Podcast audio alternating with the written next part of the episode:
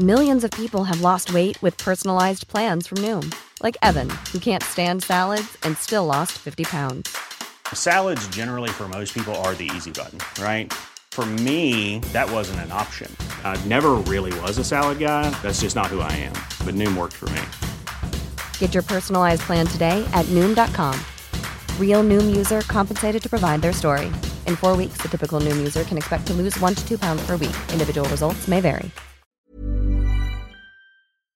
Heraldo Radio, la HCL, se comparte, se ve y ahora también se escucha.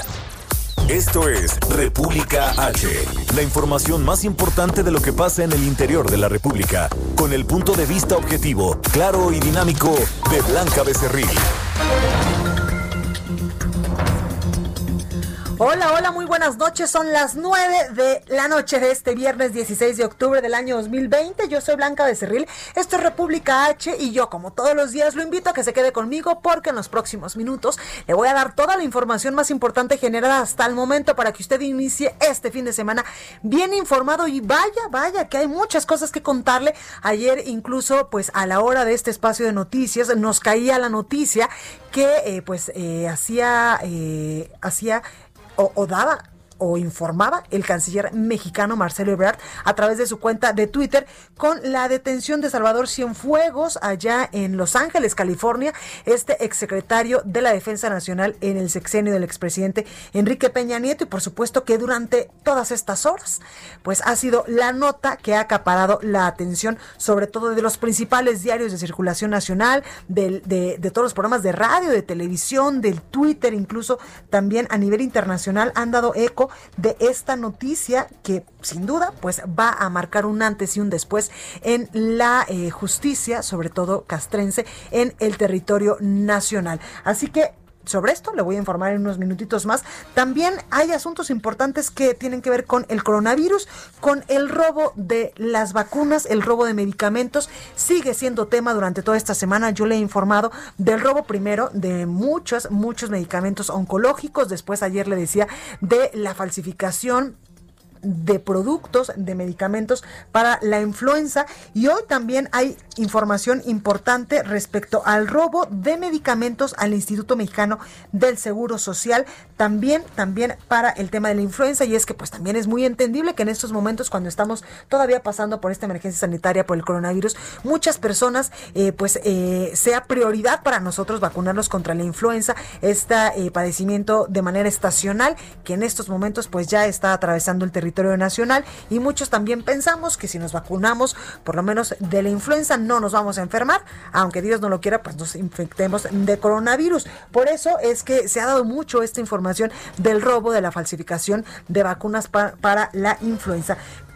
Pero lo más importante para combatir todos estos padecimientos, sobre todo el coronavirus, es seguirnos cuidando, no bajar la guardia, porque también incluso hoy las autoridades en materia de salud aquí en la Ciudad de México han dicho que la capital del país continúa en semáforo color naranja, porque lamentablemente el nivel de hospitalizaciones no ha bajado aquí en la capital del país. Por ello es que siempre yo le digo que hay que seguirnos cuidando, que no hay que bajar la guardia, porque este asunto del coronavirus no se ha terminado. Y como también usted puede constatar en Europa, sobre todo en España, en Italia, en Inglaterra, lamentablemente hay rebrotes importantes y en cantidades pues muy elevadas de personas que se están infectando en esta segunda ola para estos países europeos de coronavirus. Así que como usted puede escuchar, hay mucha información que darle, por ello es que yo le invito a que se quede conmigo. Yo soy Blanca Becerril, esto es República H. ¿Qué le parece si comenzamos con toda la información? En resumen. No, pues como ya se lo decía, la Ciudad de México se mantiene en color naranja del semáforo epidemiológico, mostrando un ligero crecimiento en el número de hospitalizaciones. El presidente de México, Andrés Manuel López Obrador, refrendó la confianza que le tiene al actual secretario de la Defensa Nacional, Luis Crescencio Sandoval, y al secretario de Marina, José Rafael Ojeda Durán, tras pues la captura allá en Estados Unidos del exsecretario de la Defensa, Salvador Cienfuegos. Escuche. Decir que le tengo toda la confianza al actual secretario de Marina y al general secretario Sandoval. Me tocó elegir a los dos. Hice un análisis detallado para tomar la decisión de nombrarlos. Investigué sobre sus antecedentes, sobre la honorabilidad y los dos se caracterizan por ser incorruptibles. También afirmó que los miembros de la SEDENA, quienes resulten involucrados en este caso, pues serán suspendidos, retirados y, de ser así, puestos a disposición de las autoridades. Que estén actuando en el gobierno, en la Secretaría de la Defensa, van a ser suspendidos, retirados y, si es el caso, puestos a disposición de las autoridades competentes. No vamos nosotros a encubrir a nadie. Y por supuesto que en la conferencia matutina de este viernes, el presidente Andrés Manuel López Obrador habló de la detención en Estados Unidos del exsecretario de la Defensa Nacional. Y es que debido a esta reciente detención, quien fuera el secretario de la Defensa Nacional, Salvador Cienfuegos, el primer mandatario lo calificó como un hecho lamentable que un exsecretario de la Defensa sea detenido por posibles vínculos con el narcotráfico. Es un hecho muy lamentable el que un exsecretario de la Defensa sea detenido, acusado por vínculos con el narcotráfico. Desde luego, todo esto debe probarse. No podemos adelantar vísperas, no podemos hacer juicios sumarios, son procesos legales en donde las personas acusadas tienen derecho a la defensa. En otros temas, el presidente Andrés Manuel López Obrador confirmó que existen denuncias penales por el mal uso de vacunas contra la influenza y advirtió que este tipo de grupos delictivos se formaron en el pasado. Hay ya denuncias de utilización de estas vacunas, o mejor dicho, mal uso de estas vacunas. Hay una investigación ya abierta. Hoy el doctor Gatell informó sobre este tema en la reunión de Gabinete de Seguridad. El primer mandatario anunció que se recuperaron más de 300,000 empleos en estos 3 meses y aseguró que, de seguir así, en el primer trimestre del 2021 se tendrán los 20,500,000 empleos inscritos en el Seguro Social que se perdieron por la emergencia sanitaria. Casi 1 millón de empleos formales. Ya en agosto recuperamos 92,000. Septiembre, 120,000. Y hasta ayer, de octubre, llevábamos recuperados 100,000. O sea, del millón, así en términos generales, al día de hoy ya llevamos más de 300,000 empleos recuperados en 3 meses. El reporte completo de la Secretaría de Salud Federal reveló que en México ya suman 841,661 casos confirmados de coronavirus y 85,704 decesos. A nivel internacional, el conteo de la Universidad de Johns Hopkins de los Estados Unidos reporta que hoy en todo el mundo hay 39,131,000 contagios de nuevo COVID-19 y 1,101,000 muertes.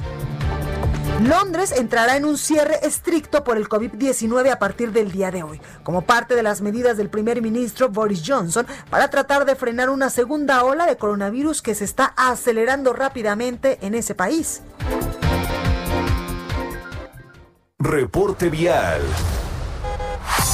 Bueno, pues vamos rápidamente con nuestros reporteros viales. Alan Rodríguez, muy buenas noches. ¿En qué punto de la capital del país te encuentras?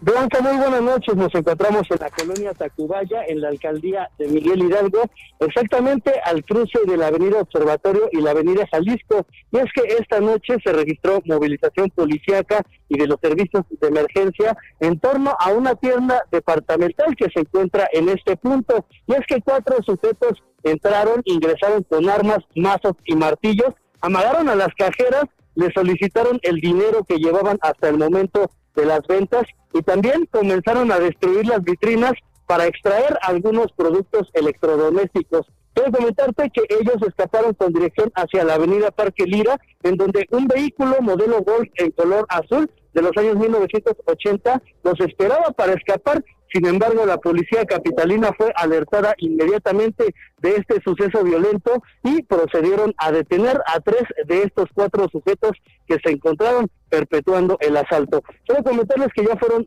llevados hacia el Ministerio Público de la Agencia de la alcaldía de Miguel Hidalgo, y pues bueno, su situación jurídica será determinada esta noche. Sin embargo, las pruebas, como lo son los martillos y los objetos robados, pues serán los elementos con los que ellos serán enviados directamente a la cárcel. Es el reporte que tenemos esta noche. Muchísimas gracias, Alan. Estamos al pendiente, buenas noches. Gracias, Javier Ruiz, muy buenas noches, ¿cómo estás? Hola Blanca, ¿qué tal? Excelente noche, muy bien, nos encontramos recorriendo, Blanca, la zona centro de la Ciudad de México a través de la avenida Florencia. El avance es bastante complicado, un viernes y para muchos de quincena, y también pues se nota en el aforo vehicular. Florencia encontraremos avance lento una vez que se deja atrás la zona de la avenida Chapultepec, y esto para llegar hacia el Paseo de la Reforma, hacia la columna del Ángel de la Independencia, y más adelante para llegar hacia el circuito interior. Lo que hemos visto también, Blanca, en un recorrido en el Paseo de la Reforma, que son cientos de personas las que están acudiendo hacia todo el perímetro, todo el corredor turístico de la Reforma a disfrutar de los mexicráneos. Bastantes personas están llegando al menos de la zona del circuito interior y en dirección hacia la Glorieta de La Palma, así que también hay que manejar con bastante precaución. Tenemos pues cruce intempestivo de personas en estos puntos debido a también la actividad comercial que se lleva en todo este perímetro. La circulación también ya un poco afectada, al menos para quien transita de la zona del Auditorio Nacional y para quien desea llegar hacia la glorieta de la Diana Cazadora, o bien para continuar a la avenida de los Insurgentes. El sentido opuesto de Reforma, el mayor contratiempo es justamente llegando a la calzada General Mariano Escobedo. De momento, Blanca, el reporte que tenemos. Muchísimas gracias, Javier, descansa. Estamos atentos. Gracias, hasta luego, buenas noches. Gracias. Bueno, pues precisamente, ya que hablamos de la Ciudad de México, se mantiene en color naranja el semáforo epidemiológico por 17ª semana consecutiva. Sin embargo, hay alerta porque la hospitalización va a la alza. Esta semana, evidentemente, pues no se agregaron nuevas actividades comerciales para la próxima semana que pudiesen abrir o ampliar sus horarios. La Secretaría de Salud y su titular, Oliva López, subrayó que no están permitidos incluso los conciertos y los eventos deportivos con el público. Escuchemos parte de su mensaje. Muy buenas tardes. Hoy es viernes 16 de octubre y les informo que la Ciudad de México sigue en semáforo naranja. Quiero compartirles la siguiente gráfica que muestra el número de camas ocupadas en la ciudad. Hay un ligero incremento en la última semana y no queremos que esta tendencia se mantenga. Hemos visto como en otros países están nuevamente cerrando actividad y en tan solo 15 días se desbordaron los contagios. Tal es el caso de España, Francia, Alemania, Italia. No queremos que eso pase en la ciudad. No queremos regresar a semáforo rojo. Las implicaciones económicas, personales y sociales serían gravísimas. Les recuerdo, no es momento de grandes fiestas. Es justamente en estas reuniones sociales donde nos descuidamos y se transmite el COVID-19 con las consecuencias fatales que ya conocemos. Puedo parecer repetitiva, pero es la verdad. No podemos bajar la guardia. Y esto depende no solo del gobierno, sino de todas y de todos. Sabemos que no es fácil, que ya son muchos meses, pero es lo necesario. Quiero informarles que en el portal de COVID-19 de la ciudad pueden encontrar un módulo en donde se informan los lugares para hacer pruebas en centros de salud y en kioscos. Ahí se hace un tamizaje por un médico y si tienen riesgo de tener COVID, se les realiza la prueba de manera gratuita.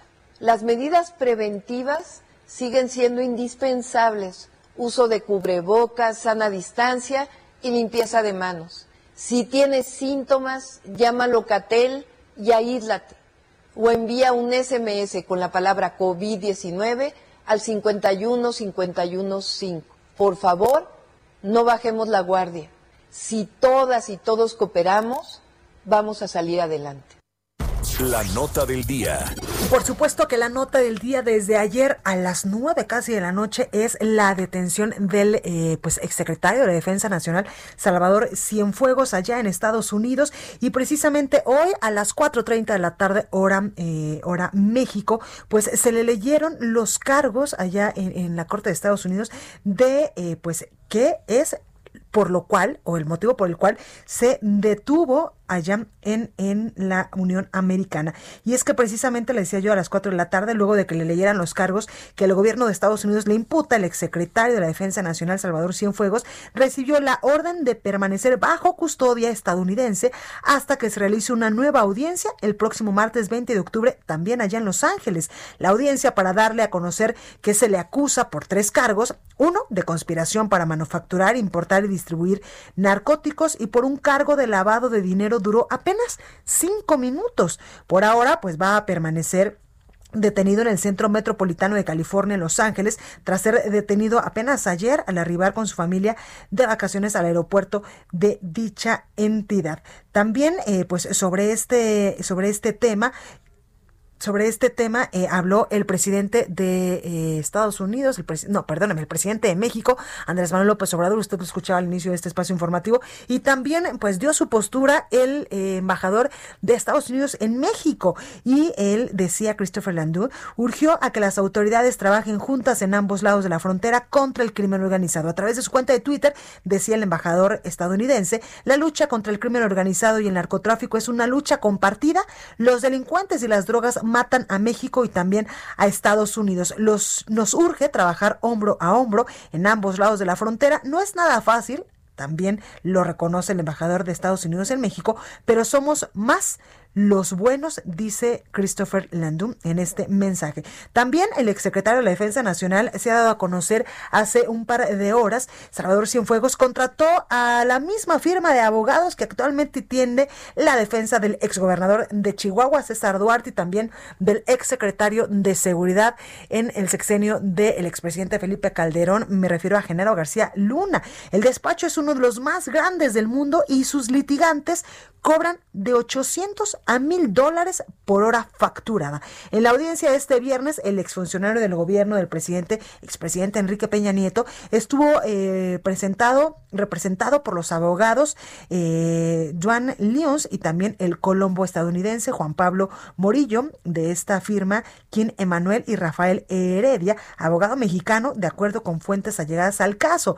La firma estadounidense pues también representó incluso al comediante Billy Cosby. De acuerdo con su portal, pues estos son los representantes que estarán llevando a cabo pues todas estas diligencias allá en Estados Unidos para pues la defensa del exsecretario de la Defensa Nacional, que ayer, como le digo, pues fue detenido allá en Estados Unidos. Pero ¿bajo qué cargos y bajo qué operativos se le detuvo? Bueno, pues el general Salvador Cienfuegos, identificado por Estados Unidos como el padrino, está acusado, como ya se lo decía, de narcotráfico y lavado de dinero.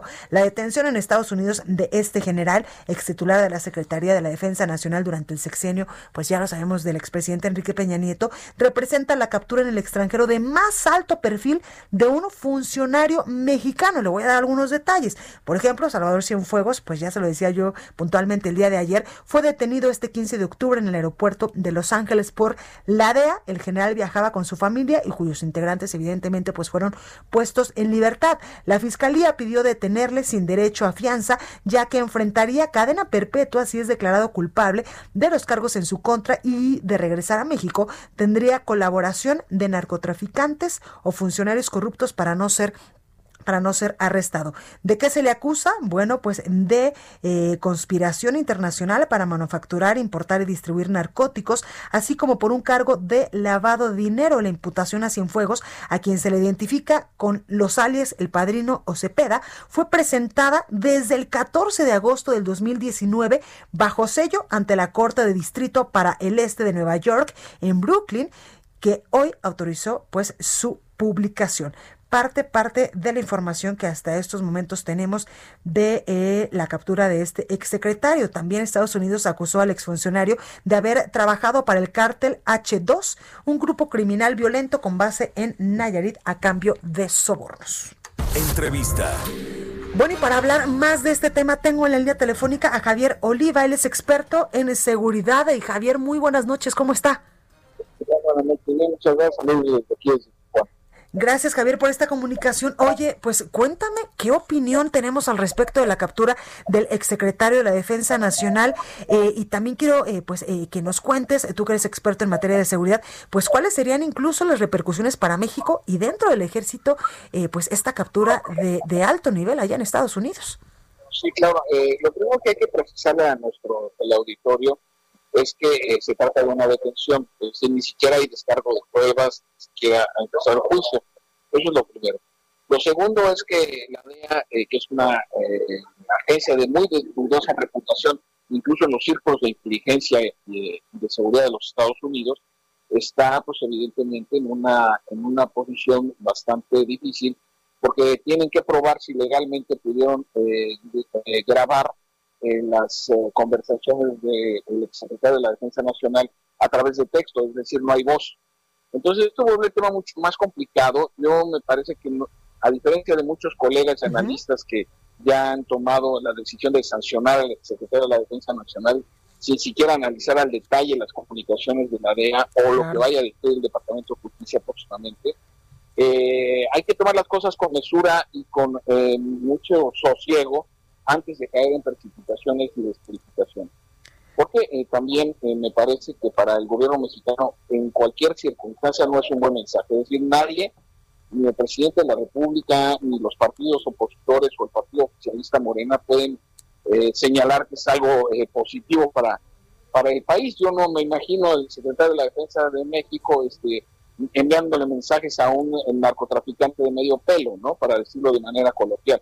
Entonces sí hay que tomar las cosas con mesura, hay que tomar las cosas con un poco de reserva y vamos a ver qué tan contundentes y articuladas son las pruebas para entonces sí poder analizar esta situación. Ahora, respecto de los efectos sobre el ejército mexicano o las Fuerzas Armadas, pues desde luego que tiene una consecuencia que tiene que procesarse, pero yo insisto, hasta que no se desahoguen las pruebas de manera consistente y evidente, entonces podremos tomar alguna posición de análisis al respecto. Este es mi primer comentario. Oye, Javier, qué importante y qué fuerte esto que nos dices de este posicionamiento respecto a la DEA, que pues hay dudosa reputación en estos momentos contra esta agencia de Estados Unidos, y como tú bien lo dices, hay que tomarlo con cautela porque... Por supuesto. Sí, te escucho. Hay muchos, incluso medios internacionales y medios nacionales que ya están, dando como hecho, por decirlo de alguna manera y entrecomillados, pues todos estos cargos que están descargando en contra del exsecretario de la Defensa Nacional. Bueno, hay que recordar a estas agencias internacionales que me parece que son faltas de profesionalidad, pues que García Luna fue detenido por el FBI y el general Cienfuegos, acompañado de su familia, fue detenido en Los Ángeles por la DEA. Entonces es evidente que también esto cae en el terreno de las disputas políticas y administrativas, burocráticas de los Estados Unidos. No debemos de olvidar, por favor, que el próximo 6 de noviembre hay elecciones en Estados Unidos. Entonces el argumento del narcoestado y por eso necesitamos el muro, etcétera, puede ser de utilidad en la recta final del proceso electoral. Totalmente, y buena esta precisión que nos haces, Javier, porque en estos momentos también se está jugando una elección en Estados Unidos y todo lo que abone para ganar o para perder a uno u otro candidato, pues es bueno. Bueno, por eso justamente es importante y agradezco mucho el espacio de tu noticiero para poder hacer estos planteamientos y evitar una precipitación como lamentablemente está sucediendo en varios medios, como tú lo has señalado, respecto de culpabilizar o no. Pues vamos a esperar, vamos a ver la consistencia. Hay que recordar que la DEA misma reconoce que todo esto que está haciendo es debido a la colaboración de un testigo protegido. Y bueno, hay que analizar quién es el testigo protegido y qué prestigio tiene ese testigo protegido. Claro, totalmente, porque incluso, pues es incluso inverosímil pensar que un mando castrense de la altura del exsecretario de la Defensa Nacional, pues como tú dices, esté involucrado en, pues hablarle incluso a un narcotraficante. No hay ninguna grabación, es muy importante, no hay ninguna grabación de voz. Según esto son textos. Pero eso se puede falsificar. Bueno, pues sí, francamente sí. Oye, Javier, el próximo martes es pues la nueva audiencia allá en Estados Unidos. Sí. ¿Qué podremos esperar de esta? Es muy difícil plantearlo o especular al respecto, pero sí, dado el nivel de la personalidad que están inculpando, no presentan pruebas contundentes, sí vamos a entrar a un terreno de especulación en donde nadie va a resultar ganador. Es decir, nadie va a obtener dividendos. Nadie. Claro. Sí, yo he leído posturas francamente deplorables de personalidades cercanas, o de personas más que personalidades, cercanas al gobierno de la República. Pues yo podría utilizar un término feo, que es festinando la situación, como si alguien ganara con esto. Claro. Todos perdemos.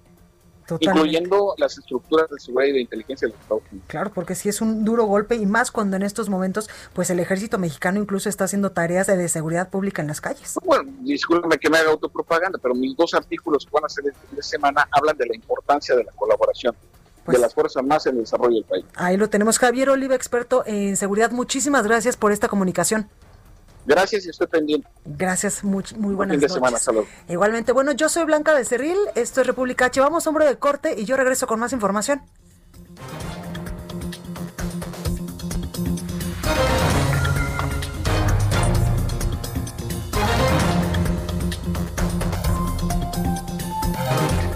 Continúa escuchando a Blanca Becerril con la información más importante de la República en República H. Regresamos. Heraldo Radio, la HCL se comparte, se ve y ahora también se escucha.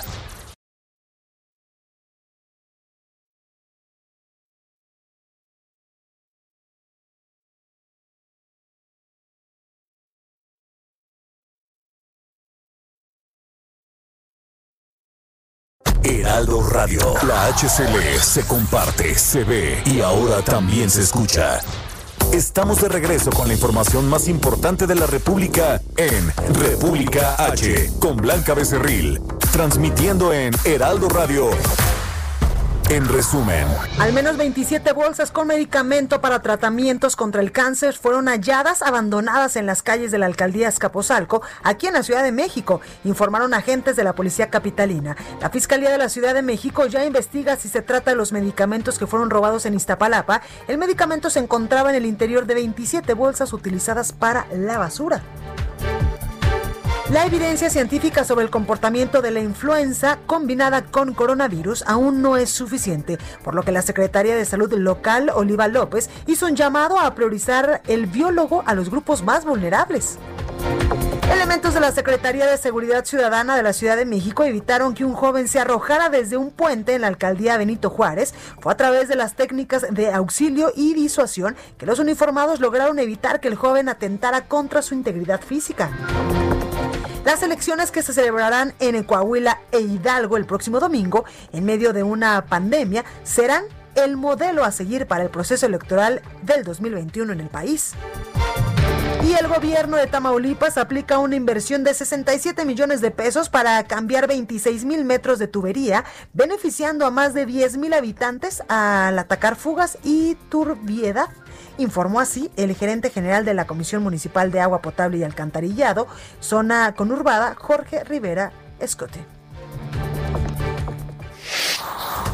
Bueno, y continuamos con más información. Es que la Comisión Federal para la Protección contra Riesgos Sanitarios informó este viernes que el Instituto Mexicano del Seguro Social notificó del robo de 101 piezas de la vacuna Vaxigrip contra la influenza, equivalente a 10,100 dosis. De acuerdo con el instituto, el robo ocurrió a un camión subrogado que transportaba vacunas contra la influenza el pasado 12 de octubre. El robo sucedió a las 2 de la tarde, a las 14 horas, a la altura de la avenida Bordo de Xochiaca y Circuito Exterior Mexiquense, esto en el Estado de México. Otro robo y otro golpe a los medicamentos, a los fármacos de este país.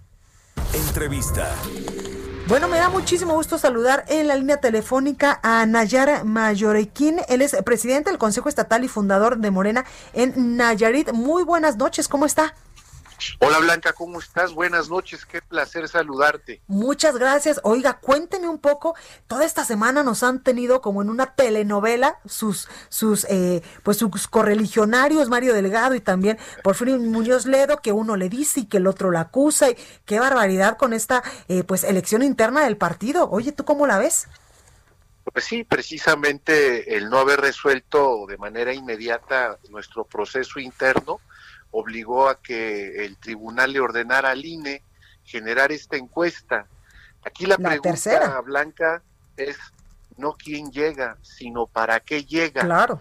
Recordarás que Morena se funda sobre todo porque en aquellos momentos los partidos de izquierda habían dejado de representar los movimientos sociales, y Morena viene a refundar la izquierda en el país, y los que somos fundadores de Morena y venimos ayudándole al presidente desde hace más de 18 años, queremos un partido ordenado, consolidado, unido de cara al proceso electoral del 2021 y del 2024. Totalmente, en Nayar, y evidentemente tienen que llegar con una dirigencia nacional fuerte y sobre todo con unidad. Precisamente, no queremos caer en las mismas prácticas que cayeron el PRD. Recordarás que durante muchos años el perredismo pactó con gobiernos estatales, hacían acuerdos en lo oscurito, acompañaban a candidatos ya casi arreglados a las gobernaturas. Queremos candidatos honestos, que lleven la mística del presidente Andrés Manuel a todos los estados, en todas las diferentes posiciones electorales. Consolidar a Morena es tarea de todos, claro, y necesitamos institucionalizar, Blanca, el proyecto del partido. Oye, y ya que tocabas el tema de la elección en 2021, ¿cómo la ves? Bastante reñida, ¿no? No, vamos a ganar las 15 gobernaturas. Mucho de esto gracias a que el proyecto de la Cuarta Transformación se está sintiendo, sobre todo en los sectores más vulnerables. Todos estos programas sociales que ha venido generando el presidente han ayudado a consolidar este proyecto, y que la gente viene entendiendo, Blanca, que vamos de frente contra la corrupción. Pero insisto, el proceso del 2021, el elegir a candidatos honestos que ayuden a presidente en los estados, va a ser fundamental. Totalmente. Oye, Nayar, y ¿qué opinión tienes de la conformación ya de nuevos partidos políticos? El Tribunal Electoral esta semana le dio luz verde a algunos que, algunos dicen, son afines incluso a la Cuarta Transformación. Bueno, pues seguramente tendrán el derecho de participar. Ya el Tribunal está avalando esos partidos. Pues bienvenidos a la contienda electoral. Parece que es un valor de la democracia, y el pluralismo en el que estamos los mexicanos inmersos da para tener y para poder pensar en que es importante tener estos partidos, diferentes concepciones ideológicas. Oye, Nayar, y tú que no cabe duda que has recorrido literalmente todo el estado de Nayarit, ¿cómo estás viendo las cosas en estos momentos allá con esta emergencia sanitaria, con la crisis en materia económica y también con algunos otros datos alarmantes que arrojan incluso encuestas allá en Nayarit?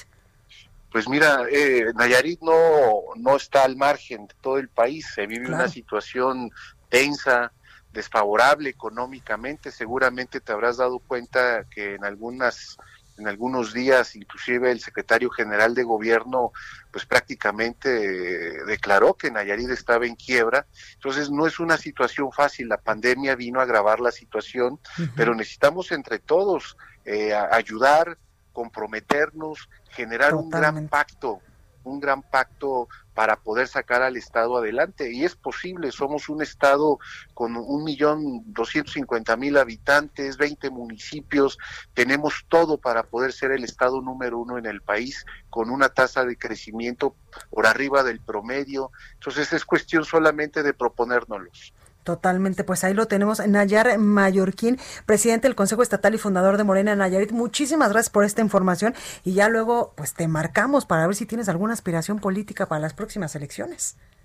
Quedo a tus órdenes como siempre, y siempre es un placer poder platicar contigo. Un abrazo y muy buenas noches. Igualmente, Nayar, cuídate mucho. Hasta luego. Gracias.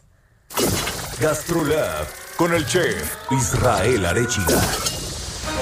Y sin duda una de las secciones que más me gusta de República H es donde me dice el chef qué es lo delicioso que debo de comer cuando vaya a algunos destinos de la República Mexicana. ¿Cómo estás, Israel? Querida Blanca, buenas noches, ¿cómo estás? Saludos a todo el auditorio. Muy bien. Pues ya lo dijiste, es la sección preferida, a mí me encanta cada 15 días platicar contigo, hablar de la gastronomía que tenemos en el interior de la República, en todos estos estados, y sobre todo que hay muchas cosas que no hemos descubierto y que tenemos que ir. Totalmente. Oye, y hoy nos vas a hablar de las delicias de Zacatecas. Así es, pues vamos a hablar de un gran estado, un estado que tiene una gastronomía muy, muy particular, que tiene unos platos con historias muy interesantes que ya les platicaré, y que aparte, particularmente este estado, tiene una producción agrícola bastante importante. Es el número 1 en producción de frijol, de chile y de ajo. Nada más para que pongamos en contexto todo lo que produce este estado, ¿no? Y si nos vamos a otros productos, bueno, la guayaba, la cebada, las lechugas, durazno, maíz. O sea, realmente es un estado que aporta muchísimo a la gastronomía, que aporta muchísimo al campo y que tiene productos de primera calidad, ¿no? Aparte que hablando de productos de caza, liebres, conejos, codornices, venados. O sea, al tener tanta materia prima, la comida es una exquisitez. Totalmente. Oye, chef, el asado de boda estilo Zacatecas, ¿qué me dices de las tostaditas de Jerez, de las enchiladas zacatecanas, de el taco envenenado también, que es muy famoso por allá? Yo me acuerdo que en algún momento hace, no sé, como un año y medio que fui a Zacatecas, hay un restaurancito casi enfrente de la catedral que se llama Acrópolis, y vaya que se come delicioso ahí. Sí, la verdad es que es una delicia. Y ya que hablabas del asado de boda, por ejemplo, ¿no? Estos trozos de cerdo fritos, sí. Hablabas también de Jerez, que es un pueblo mágico en Zacatecas, y que tiene unas cosas espectaculares, ¿no? Que realmente hay mucha tela de dónde cortar. Y las enchiladas, que siempre que hablamos de un estado salen las enchiladas, totalmente. Porque cada estado tiene sus propias enchiladas, ¿no? Entonces, las particulares de Zacatecas son unas enchiladas rellenas de chile, puede tener rajas, queso, uy, carne, y las salsas con chile poblano. Es una salsa cremosa de chile poblano, a diferencia de las enchiladas de otros lugares, y son de verdad una barbaridad. Y hablando de pueblos mágicos, hay un platillo que me encanta y que las historias de estos platos me encantan, que se llaman las brujas de Sombrerete. Sombrerete es otro de los pueblos mágicos, ya pegadito a Durango, que justo hace 15 días hablábamos de Durango, y les llaman las brujas porque decían que salían volando cuando los ponían al centro de la mesa como si fueran brujas, apenas ponían... Porque se acababan.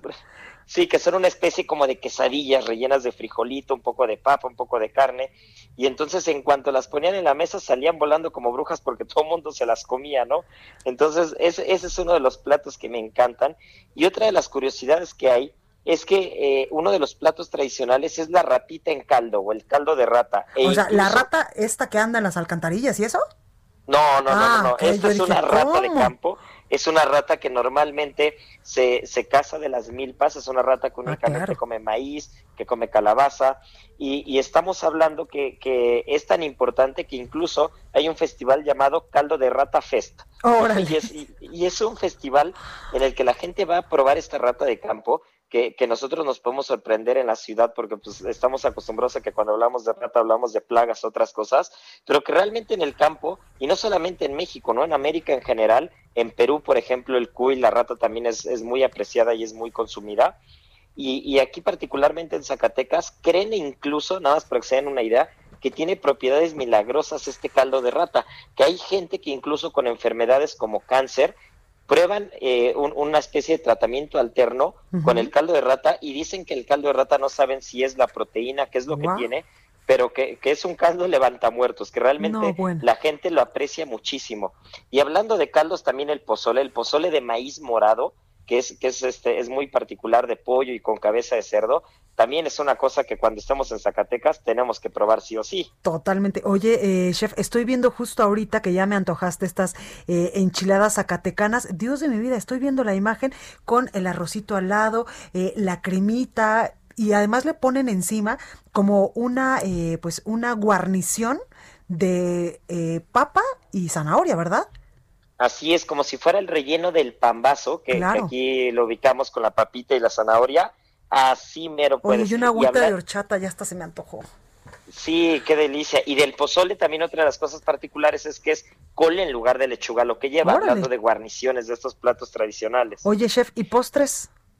Bueno, postres hay tela de dónde cortar y lo que le sigue, ¿no? Porque en Jerez, por ejemplo, las cocadas jerezanas son muy particulares porque es una cocada muy diferente a la cocada que probamos en Guerrero, por ejemplo, ¿no? Estas cocadas jerezanas son más secas, son horneadas, son como si fuera una especie de galletita que acompañado de un buen champurrado también es una barbaridad de postre. Y la calabaza, recordemos que la calabaza, y más ahorita que estamos en plena temporada de calabaza, las calabacitas con leche o el batido de calabaza, que es esta calabaza con leche, con miel, con las mismas semillas de calabaza, también es uno de los postres que hay que seguir, y los tejocotes en almíbar, los dulces de tuna, también las tunas. Zacatecas es uno de los estados que mayor producción de tuna y de nopales tiene, entonces el dulce de tuna también hay que probarlo, el dulce de nopal, las capirotadas, incluso las torrijas, porque pues al final Zacatecas es una consecuencia de la colonia española, claro. e incluso Zacatecas era parte de Nueva Galicia, que era una sección de digamos del territorio mexicano cuando llegan a colonizar. Y entonces hay mucha tradición de cocina española también, y hay muchas bases de cocina española. Totalmente. Y las torrijas, estos postres de un trozo de pan remojado con leche y después planchado con un poquito de huevo, también es muy común encontrarlos actualmente en Zacatecas. Pues ya nos dejaste, Israel, como el perrito de Pavlov, babeando literal. Bueno, muchísimas pues invitar a la gracias. Gente que nos escucha, que cuando vaya a Zacatecas, pues haga caso a estas recomendaciones, totalmente, porque van a tener con esto mínimo para una semana o para 2 semanas de recorrido, totalmente, y ya también recomendaste hasta el restaurante, entonces pues ya tienen, ahora sí que tienen para dónde pues ir, hay pueblos mágicos, hay comida, hay productos, y de bebida, bueno, pues ya ni hablamos, hay mucho también que probar, aguas totalmente de alfalfa, aguas de tuna. Entonces, pues ya sabemos que Zacatecas tiene mucho que ofrecernos. Pues ahí lo tenemos, Israel Arechiga. Muchísimas gracias, chef, por esta colaboración, y te escuchamos en 15 días. Así será, Blanca. Saludos al auditorio. Muchas gracias. Cuídate y buenas mucho. Noches. Igual. Deportes con Roberto San Germán. Bueno, Robert y yo estamos babeando con todas las cosas que nos dice el chef Israel Arechiga. Sí, no, a mí las enchiladas, ahorita que vi la imagen, Robert, yo dije, ya, necesito ir a Zacatecas este fin de semana. No, me queda Blanca, sí, buenas noches, gente que nos sintoniza, sí, mejor seguimos hablando de comida, ¿no? No, espérame, también hay que hablar de deportes, que es otra de nuestras pasiones. Está interesante. ¿Cómo nos fue? ¿Cómo nos va a ir este fin de semana? Fíjate, ¿qué esperamos? Este fin de semana se juega un partido que es muy importante en una sola región, porque aquí no vamos a poner que por todos lados que el clásico regio, que el clásico no sé qué, es el clásico tapatío. En Guadalajara nada más les interesa, para que no empecemos con eso de que sí, que no, ¿ok? Es Guadalajara contra Atlas, y es un partido, es primero el clásico más antiguo que tenemos, ¿no? Y además es un partido que es muy importante porque sí, es a ver quién se queda con la ciudad. No, o sea, bueno. No es nada más del estado, quién se queda con la ciudad. Y además los dos equipos llegan, pues, podemos decir que con igualdad de circunstancias, Chivas está mejor que el equipo de Atlas en posición, y están buscando quién entra. Simplemente Chivas es el que tiene a Bucetich ahora. Exactamente, sí, al famoso que estaba en Querétaro. Rey Midas, exacto, al que estaba en Querétaro, al Rey Midas, pues que no puedo hacer mucho con Chivas, porque además Chivas es un desastre, no por el entrenador, por los jugadores. No, bueno. Les encanta la fiesta. Ah, sí. Sí, más o menos. Y ese es un problema que tiene él, ¿no? Y aquí Atlas, que quiere pues mejorar la campaña, tiene 13 puntos, quiere ganar, quiere llegar a 16 puntos. Es de los partidos interesantes que tendríamos el fin de semana. A ver quién gana el clásico tapatío. Y otro es el de Cruz Azul contra los Tigres. Contra los Tigres. El Cruz Azul casi nunca gana, perdón que lo diga, pero está cañón. Lleva muchos años que no gana, traen buen equipo, en este momento son el segundo de la tabla. Pero además es un partido que han tenido dos, el problema que han tenido es el COVID. Las dos escuadras se contagiaron, y así que vamos a ver cómo es este duelo interesante. Puede ser un buen partido porque primero a las 7 es el clásico tapatío, y luego viene el partido de Cruz Azul contra Tigres, y el domingo lo que recomendaríamos es el partido de Pumas contra Toluca, pero simplemente por el morbo de ver a Talavera contra su ex equipo, que era el portero del Toluca, ahora con los Pumas. Claro. Oye, y en la NFL van mis Steelers. Fíjate que tus Steelers tienen un número. Es que yo ya no sé decirle a ellos o a los acereros de Pittsburgh. Bueno, mira, los Steelers tienen aquí la situación. Tienen 4 ganados, 0 perdidos, pero también se han enfrentado con equipos muy malos. Ah, ok. Los Browns, y los digo así porque los Browns es un apellido, no puedes, ahora sí que decir Browns y traducirlo a cafés. Claro. Los Browns de Cleveland tienen 4-1. Puede ser que les quiten el invicto y además se queden con el liderato de la división. Entonces, está bien interesante ese juego. Sí, cañón. Pero no nomás es ese. El de, vamos a ver ahora el de los Bucaneros de Tampa, sí, con Tom Brady, que tiene 3 ganados y 2 perdidos, pero se enfrenta a Aaron Rodgers y el equipo de los Empacadores de Green Bay. Los Empacadores van invictos. Es un duelo de grandes quarterbacks, y además Tom Brady le quiere ganar, pero no porque han jugado en el emparrillado, no, le quiere ganar porque hace tiempo fueron a jugar golf. Órale. Y le ganó a Aaron Rodgers. Dice, no le quiero ganar por el fútbol americano, le quiero ganar sí, porque claro. Desgraciado, me ganó en el golf y no quiero regresar, entonces quiero aventarme este duelo por eso. Entonces es de lo importante que tenemos, y hay una pelea bien buena. ¿Te gusta el box? Sí, claro. Basilio Machenko, este ucraniano, se va a enfrentar a Teófimo López, que es un hondureño que ha hablado mucho. Los dos son muy buenos. Vamos a ver, esto es empezó súper ligero, es por campeonato. El ucraniano es muy bueno, pero este chamaco hondureño también es bastante interesante, hay que verlo porque los dos tienen pegada, va a estar buena.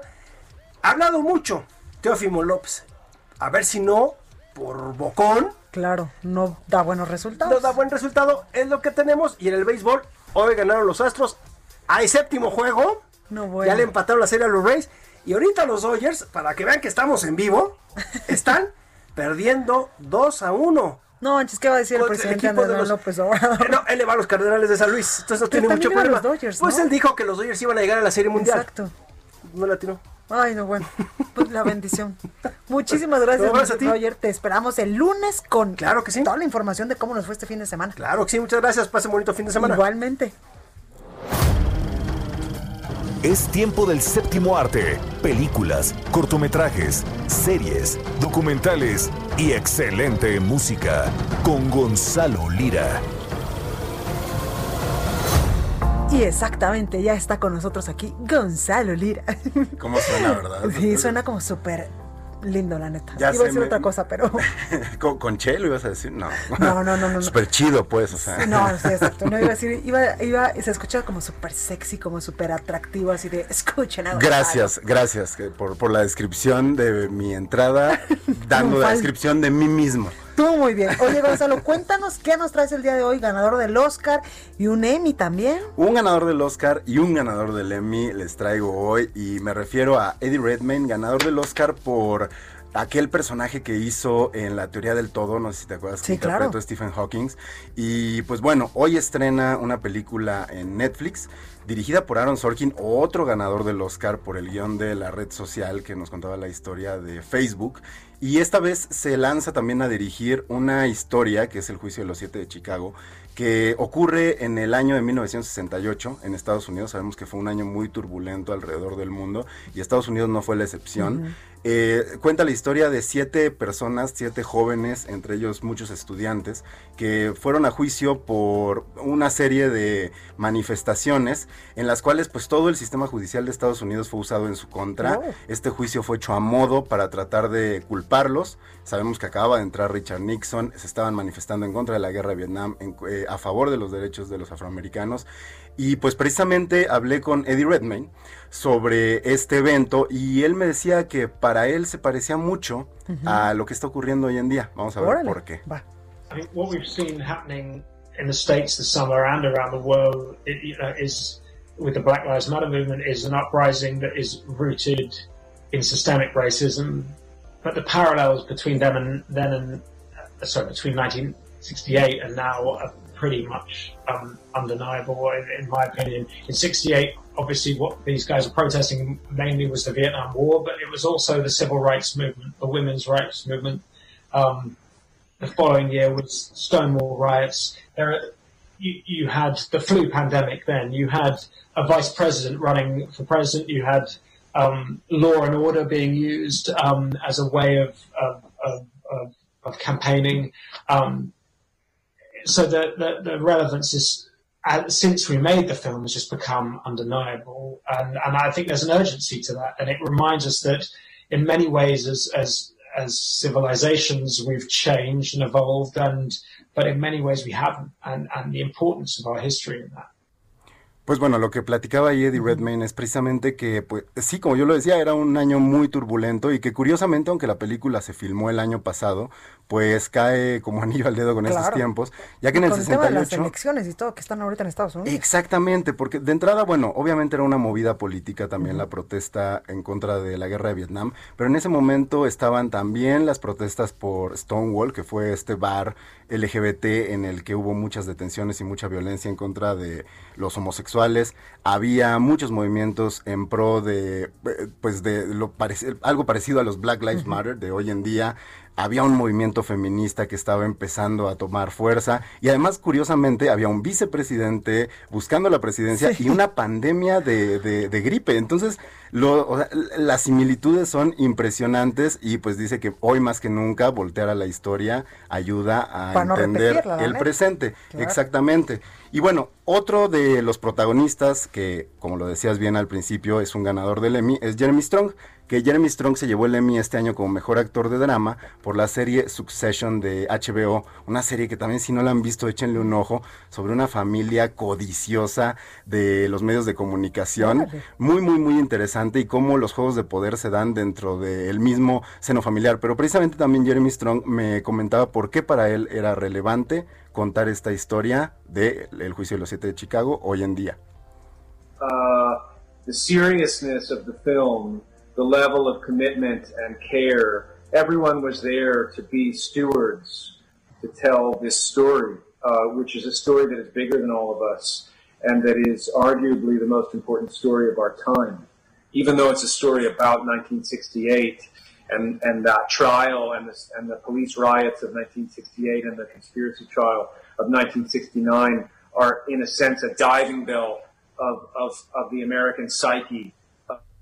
Pues básicamente lo que dice es que exactamente, ¿no? Esos juicios del 68 nos hablan mucho de la psique estadounidense y de cómo las cosas no han cambiado mucho, que también lo decía Eddie Redmayne, ¿no? Por mucho que hemos evolucionado como humanidad. Repetimos patrones. Repetimos patrones, y curioso porque prácticamente son 50 años después, medio siglo, lo que nos tomó regresar a nuestros mismos problemas. Así que échenle un ojo y ahí me dicen qué les parece en mis redes. Te lo prometemos, Gonzalo. Me lo prometo. Muchas gracias. Gracias a ti. Bueno, yo soy Blanca Becerril, esto fue República H. Yo les espero el día lunes con toda la información en punto de las 9:00 p.m. Por favor, de corazón, cuídese mucho. Ya se me anda descalabrando aquí Gonzalo, pero está bien, no le pasó nada. Yo les espero el día lunes en punto de las 9:00. Muchas gracias por habernos acompañado. En verdad, de corazón, cuídese mucho y no hay que bajar la guardia con el coronavirus.